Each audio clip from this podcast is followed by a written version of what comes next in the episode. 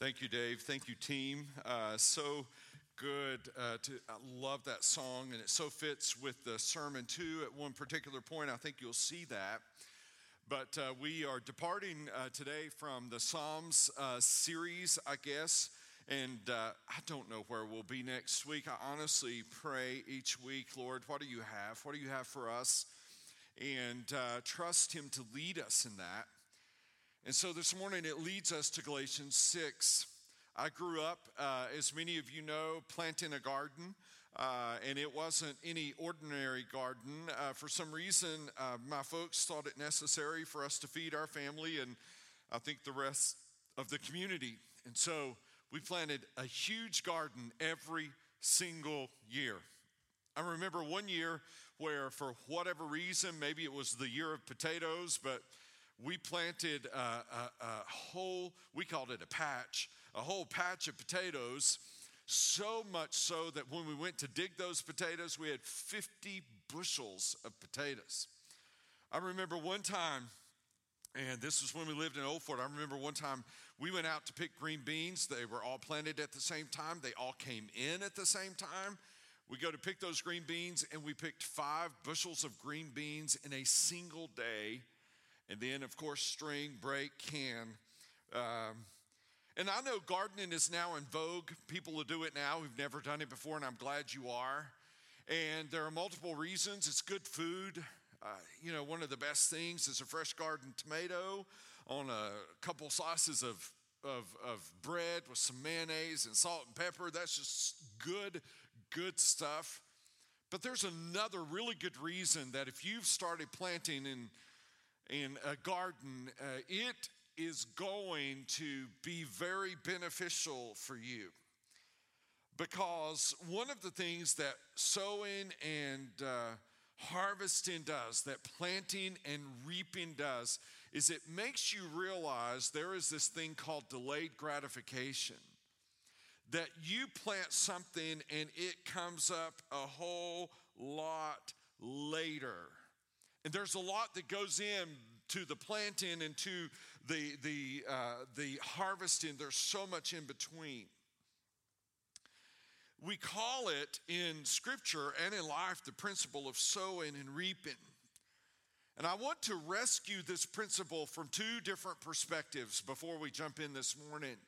First of all, is the televangelist perspective the sowing and reaping sow a thousand dollars into my ministry and you will reap however much they say i've always wondered every time i watch that if you really believe what you're saying why don't you go sow like 10,000 into somebody else's ministry and you'll be a millionaire based on your multiplication efforts sowing and reaping um, so I want to rescue this principle from that. That isn't the biblical application of it. The second group I want to rescue this is from legalists who only use it negative, negatively, and, and also nagging parents and maybe grandparents. Son, you're going to reap what you sow. You know, I told you she was going to reap what she sows as if it is only negative. You see, the principle of sowing and reaping is neither negative nor positive, it's neutral. It's just a fact. And it is from these few words at the end of Paul's letter to the Galatians that we discover three principles. I read these years ago. These aren't uh, uh, mine, but I cannot say them any better. And they are that you reap what you sow you reap more than you sow, and you reap after you sow. So if you're taking notes um, this morning or whenever you're watching this, if you're taking notes, jot those three principles down. You reap what you sow. Look at this. Do not be deceived. Uh, Paul wouldn't write that if we did not have the possibility of deception. We can deceive ourselves and we can be deceived by others. We can deceive ourselves and we can be deceived by others. I don't know if it's ever occurred to you that the voice you hear the most is your own. We talk to ourselves. As a matter of fact, in an article in The Atlantic, Charles uh, a professor at Durham University in the United Kingdom, writes that inner speech, this self talk, isn't bound by many of the conventions of verbal speech. He says, for one, we can produce it much faster. One researcher in his book uh, uh, uh, cites that inner speech can go at an average pace of 4,000 words a minute. 10 times faster than if I'm talking to someone else. Now, think about that. If you talk to yourself 10 times faster than you hear someone else talking, or you talk to someone else, the words you say to yourself are huge. This shows the real danger of self deception. And this is why we must be in fellowship with others one of the things that concerns me during this time is the danger of self deception because you may have slacked off in your time with your life group or in your interaction with an accountability partner in your life. You and I need what I call an interrupter. We all need an interrupter somebody who speaks into the self deception, the talk that we tend to say again and again to ourselves, be it lies that make us feel better about ourselves, or if your bent is to be too hard on yourself, to speak truth on the other side. Paul opens this section by saying, Do not be deceived. And that indeed is our temptation. God is not mocked. We can't fool God. Why? For whatever one sows, that will he also reap. That principle cannot be done away with. Whatever you sow is what's going to come up. You can say all day long you planted corn, but if beans come up, all anybody has to do is trek past the garden and they're going to discover what? You planted beans. Whatever you sow, you're going to reap. Second principle, you reap more than you sow. So, principle number one, you reap what you sow. Secondly, you reap more than you sow. Look at this for the one who sows to his own flesh. So, we discover here two kinds of sowing. You can sow to your flesh, and from your flesh reap something. You can sow to the Spirit, and from the Spirit reap something else. So let's define what is the flesh? The flesh is the seat of your sinful desires. The flesh is the seat of your sinful desires. And when you came to Christ, it didn't go away.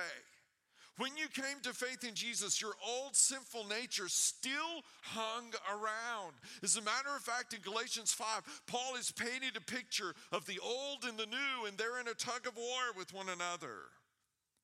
So we all have our struggles, each of them individual. Some of you struggle with pride, others anger, others have control issues, others lust. Some struggle with jealousy, others with greed. Some live for the approval of others. Others of you live on one performance high after another. Some struggle with alcohol, some with other drugs, some struggle with pornography, some struggle with gossip. Some of you struggle because you try to mix religions without even knowing it. It's God and whatever the other and is. And when you came to Christ, you did not lose your sinful desires. And so a struggle ensued. We still want to sin. And the principle of sowing and reaping isn't negated by Jesus. We still reap what we sow, even after coming to faith in Jesus. But not only that, you reap more than you sow. If you sow to the flesh, which is the desire All right? That's the sinful nature. You will reap corruption, which is decay, rottenness. It literally, that word refers to a decaying body. That, my friends, is the impact of sin. Psalm 32, 4 and 5 says, uh, uh, David, writing about his own sin, says, For when I kept silent, my bones wasted away through my groaning all day long, for day and night your hand was heavy upon me. My strength was dried up as by the heat of summer. Sin devastates, sin is corrupt, it decays. You reap what you sow, but you reap more than you sow. I looked this up. One kernel of corn planted produces a stalk. One stalk of corn, on the average, produces four ears. It may produce more. But one stalk of corn, on the average, produces four ears of corn. One ear of corn, on the average, produces 800 kernels. So if that one kernel produces one stalk, which produces four ears, which produces 800 kernels, if my math is right, that's 3,200 kernels of corn produced by one kernel, one seed. That's the principle of sowing and reaping. You reap more than you sow. Paul initially addresses this in the negative, but then he goes into the positive. It shows that the principle of sowing and reaping isn't positive or negative. It's it's do you sow to the spirit or to the flesh? He says, but the one who sows to the spirit will from the Spirit reap eternal life. We have two places to sow that will yield two different results and more than we ever thought possible. Eternal life isn't just heaven there, it's a heavenly quality of life here. Eternal life begins for the follower of Jesus the moment he or she receives Christ. If you sow to the Spirit, you will from the Spirit reap eternal life. C.S. Lewis has a fascinating quote on this. He says this, so hang on, put your thinking cap on. It is a serious thing to live in a society, he says, of possible gods and goddesses. Here it is to remember that the dullest, most uninteresting person you can talk to may one day be a creature which, if you saw it now, you would be strongly tempted to worship, or else a horror and a corruption such as you now meet, if at all, only in a nightmare. What is C.S. Lewis saying? You reap what you sow. If you sow to the flesh, your life will be a nightmare, either now or later in eternity. You will die an eternal death. And the horror of seeing such a person in that death is unthinkable. If you, by faith in Christ, sow to the Spirit, you will reap eternal life. And if you and I could see our friends and our family, our loved ones who've gone to be with Jesus, we would be tempted, C.S. Lewis says, to bow down and worship them. Just like Mary was, Magdalene, we talked about last week with Jesus in the garden. Of Gethsemane, or the, gar- the garden tomb. C.S. Lewis goes on to say there are no ordinary people you have never talked to a mere mortal. Say, Jerry, how do I gauge this? How do I gauge, am I so into the flesh or am I so into the spirit? Honestly, one of the best ways is to have milestones or mile markers in your life. Are you closer to God now than a month ago or a year ago? You could look at this crisis and are you walking closer with God as this has, we're now six Sundays into this, or are you farther from God? That's a great way. You reap what you sow, you reap more than you sow. Third principle, you reap after you sow. Paul said, and let us not grow weary of doing good. That's my encouragement to you. It's why I think the Spirit just led me to this passage for us and for us to think of it. So don't grow weary, don't become exhausted. The word weary means spiritless in doing good. There are two very exciting days when you plant a garden. Two. One is when the seedling first comes up. That's an exciting day because the seed that went into the ground is now coming up. Super exciting day. And the second is when you get your first fruits from the garden. Those are the two exciting days. Two. All right? Those are the two exciting days. The other exciting days, well, more fruit that comes down the road. But in between those two critical, exciting days are lots of days of fertilize and weed pulling and hoeing and fertilize and weed pulling and weed pulling and we you get you get the point. Not many people wake up excited to sweat in 80 degree weather while they get weeds out from around their green beans. That isn't exciting. We are in Sunday six of having worship remotely. Several of you have lost your jobs. Many of you own small businesses. You cut hair for a living, you see patients for a living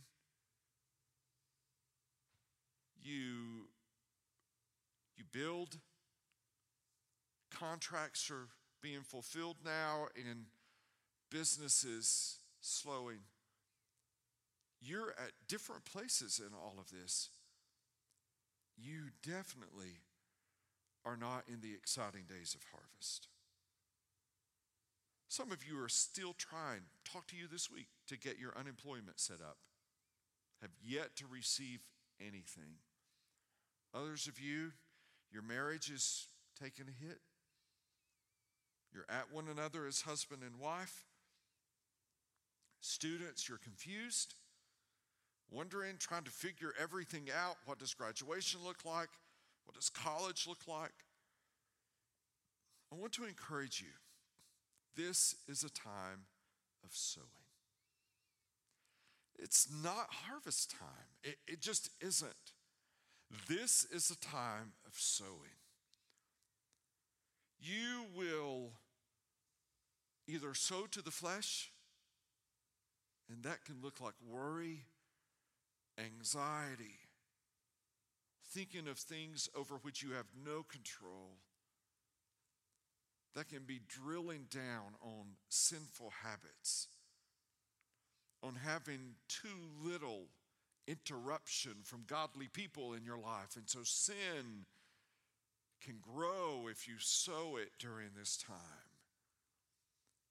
Or you can sow to the Spirit. And you can look back on this time as a time when you grew, when your walk with God grew. When, as one dad texted me this week and said, My family is closer as a result of this we will all look back on it, but in different ways. What does Paul say here? Don't grow weary in doing good. Don't become so exhausted, so tired, spiritless. Keep doing good. Why? For in due season. That's how sowing and reaping happens. If the seedling comes up too soon, you may have planted it not deep enough.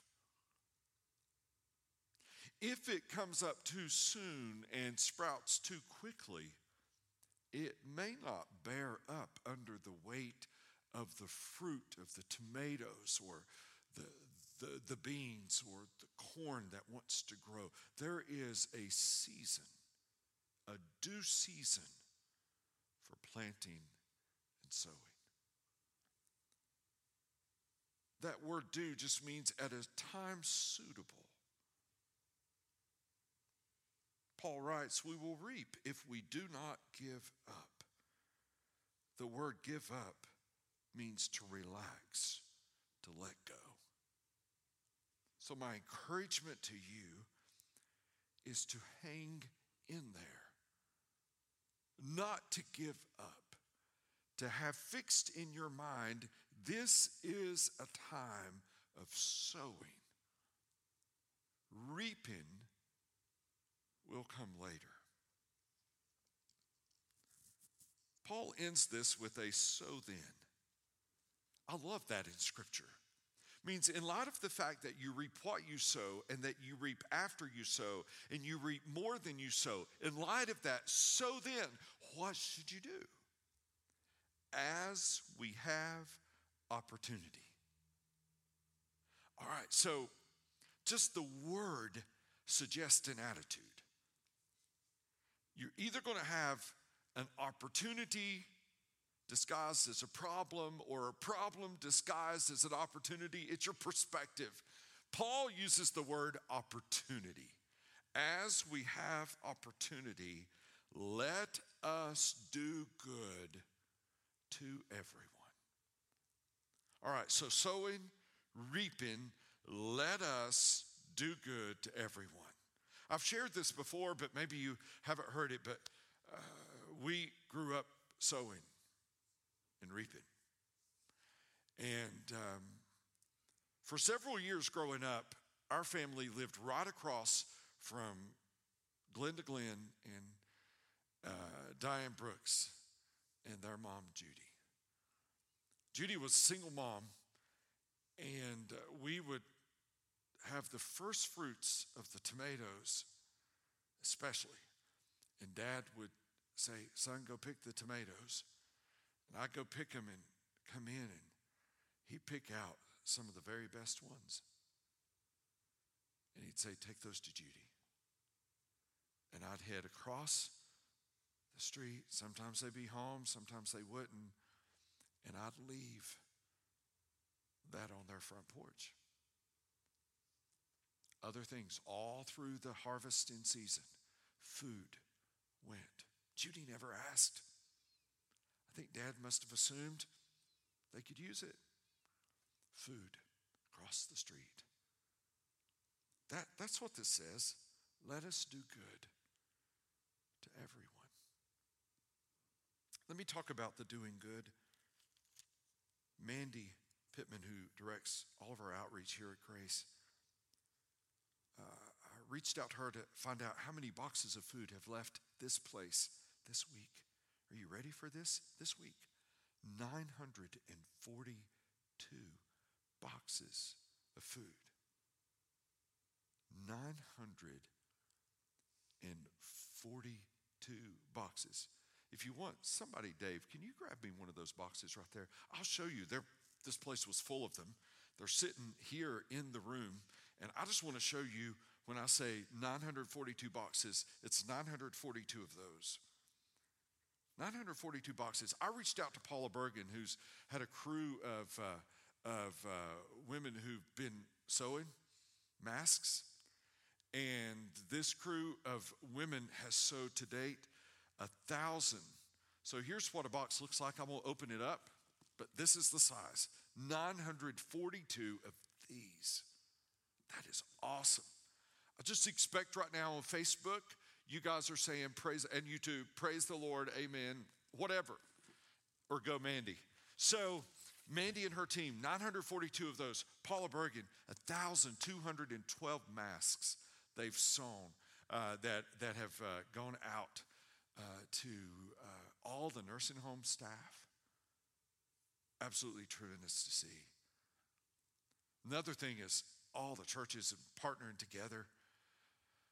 The food drive for the food hub, just tremendous to see that food rolling in already. Some churches, when I put the word out on Tuesday, launched it Tuesday. We waited to launch so that we could uh, not overflow the food hub all at once. And so I expect this week that you're going to drive by here, drop off so much food at our offices.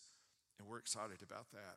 We'll get that to the food hub. Uh, church is partnering to serve the staff at the hospitals. Four times that has happened with encouraging notes to 300 of, of the staff at, at McDowell Hospital. We have a conference call this afternoon, and we, as pastors, are launching an effort to support our critical staff in our nursing homes. Uh, we have quite a few homes, just didn't realize all of these homes. Shannon Jones, part of our church, be doing an amazing job to support them. We have churches now that are adopting a specific nursing home and are going to weekly encourage the staff. This week we received notes. Uh, we we sent communion cups, individual communion cups with the wafer and the juice all in one to Autumn Care. And they led on Easter Sunday communion with their all of their residents. Uh, Lisa on our staff coordinated that, and they, uh, they talked of the tears that flowed through that place on Easter Sunday. Let us do good to everyone. And then it says here, and especially to those who are of the household of faith. Many of you who are parents of kids have been involved in a project that Alan Michael has led out on where your kids are making cards and sending them to folks in our church who right now have lost a loved one or maybe they're battling cancer or another illness. The household of faith. The best way that you serve one another right now is your life group leaders. I've been in communication with every one of them again this week hearing from them.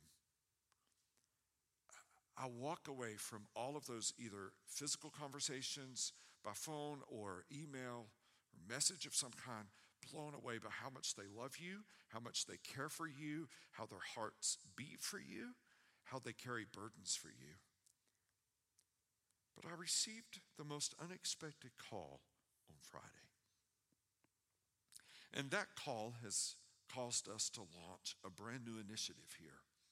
It was a young couple in our church. And they called and they said, Jerry, we, we received our stimulus check. Now, one of them, their work has been affected. But he said, We're blessed and we don't need it. And we don't think we should keep it. Would you tell us who needs it? Maybe it's somebody in much worse shape than we are, but we don't know who that would be. And so they are given their entire stimulus check. Imagine $2,400. I think that's what they said it was. To help somebody. Immediately, a single mom in our church came to mind who's lost her job. And so, Mandy and her team, her benevolence team, will now begin launching with members of grace. And we need to hear from you. If you're a part of our family, our church family, that's what this is. And especially to those who are of the household of faith, and you fall in one of two categories. You received a stimulus check and you don't need it, you can go to our website to the give button and just choose other and put stimulus in there. Everything given that way will go to the second group. You need some help. If this continues, your livelihood is at stake. Maybe your home mortgage, maybe there are other issues.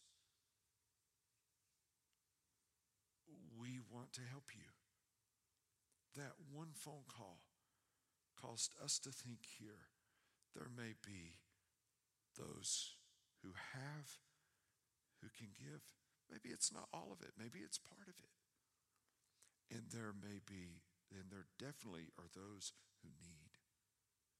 And so Mandy and her team, who are great at helping to, in a good way, meet needs, we're going to bring that together. If you have any questions about that, Wanda at graceforall.org, email her or call our offices tomorrow. You reap what you sow, and that's a good thing.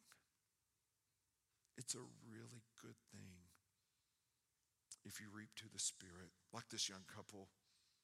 You reap more than you sow, you reap after you sow.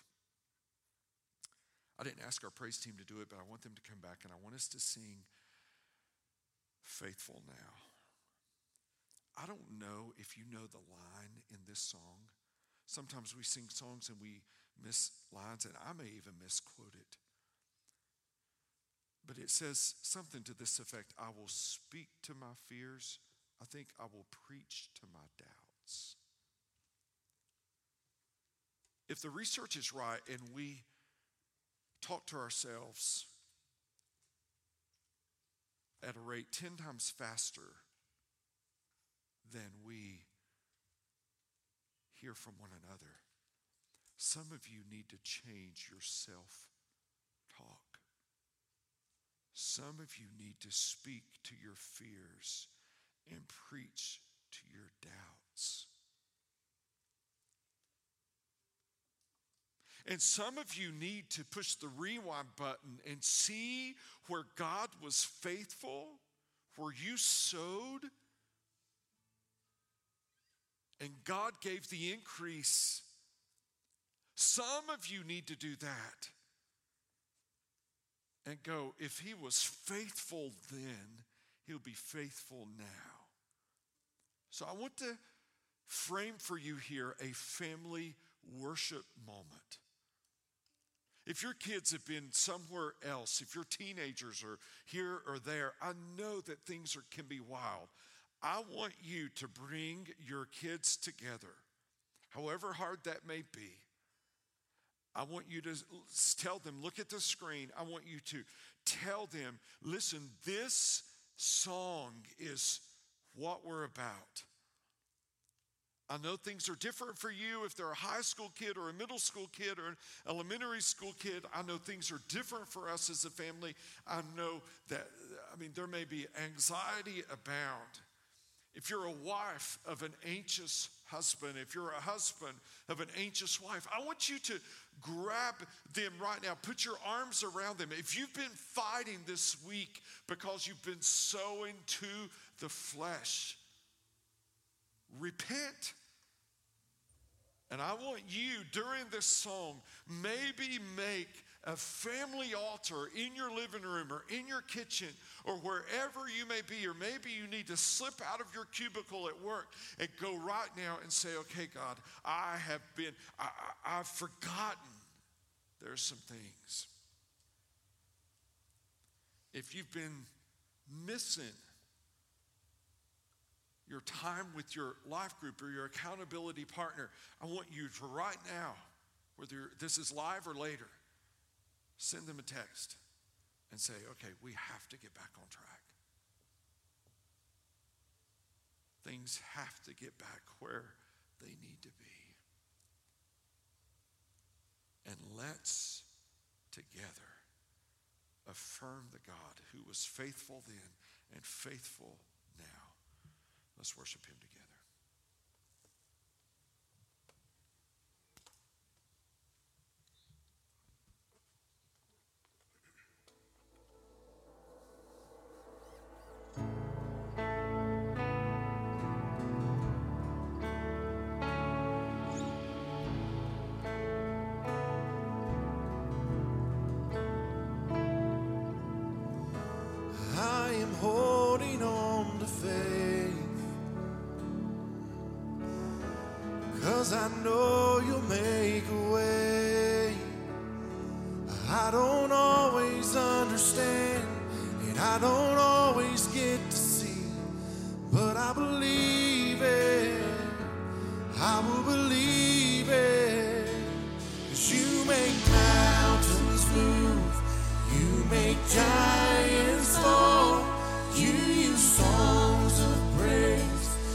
Shake prison walls. And I will speak to my fear, and I will preach to my doubt that you were faithful then,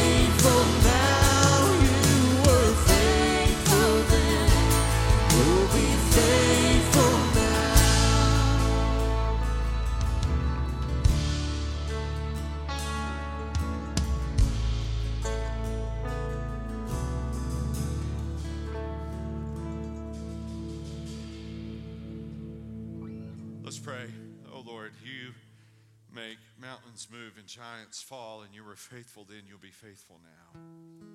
Father God, I pray right now for families. I pray for moms and dads who need a, a readjustment, a realignment. They really do need a reminder. I pray for grandparents who are hurting because they can't see their grandchildren.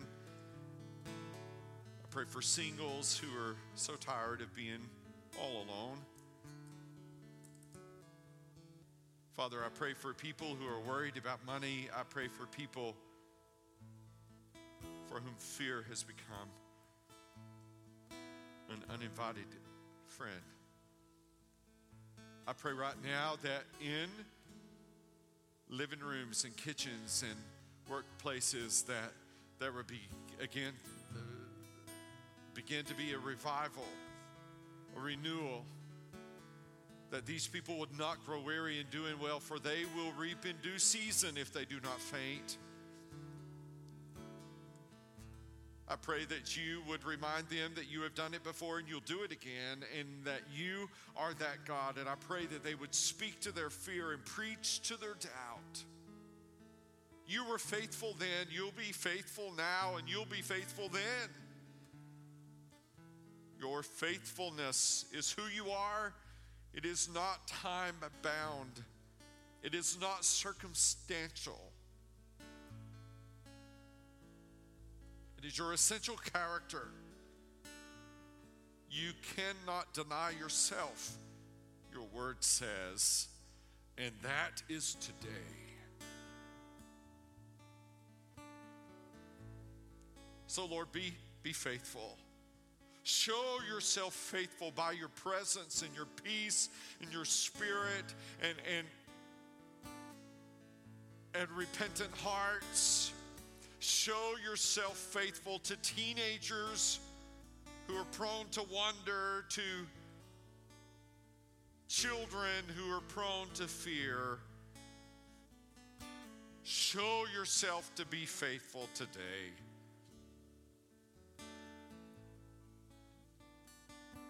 And may people individually, may on YouTube and Facebook right now celebrate your faithfulness. May they share with others in the family. May they share, God met me this morning and he worked. And may you be praised, Jesus. We love you. Thank you for loving us like you do. We pray this in your strong name. And all God's people all over listening say amen. Amen. You're going to see a video as we close our time together. Been so good to be with you. If you need us, let us know. We mean that.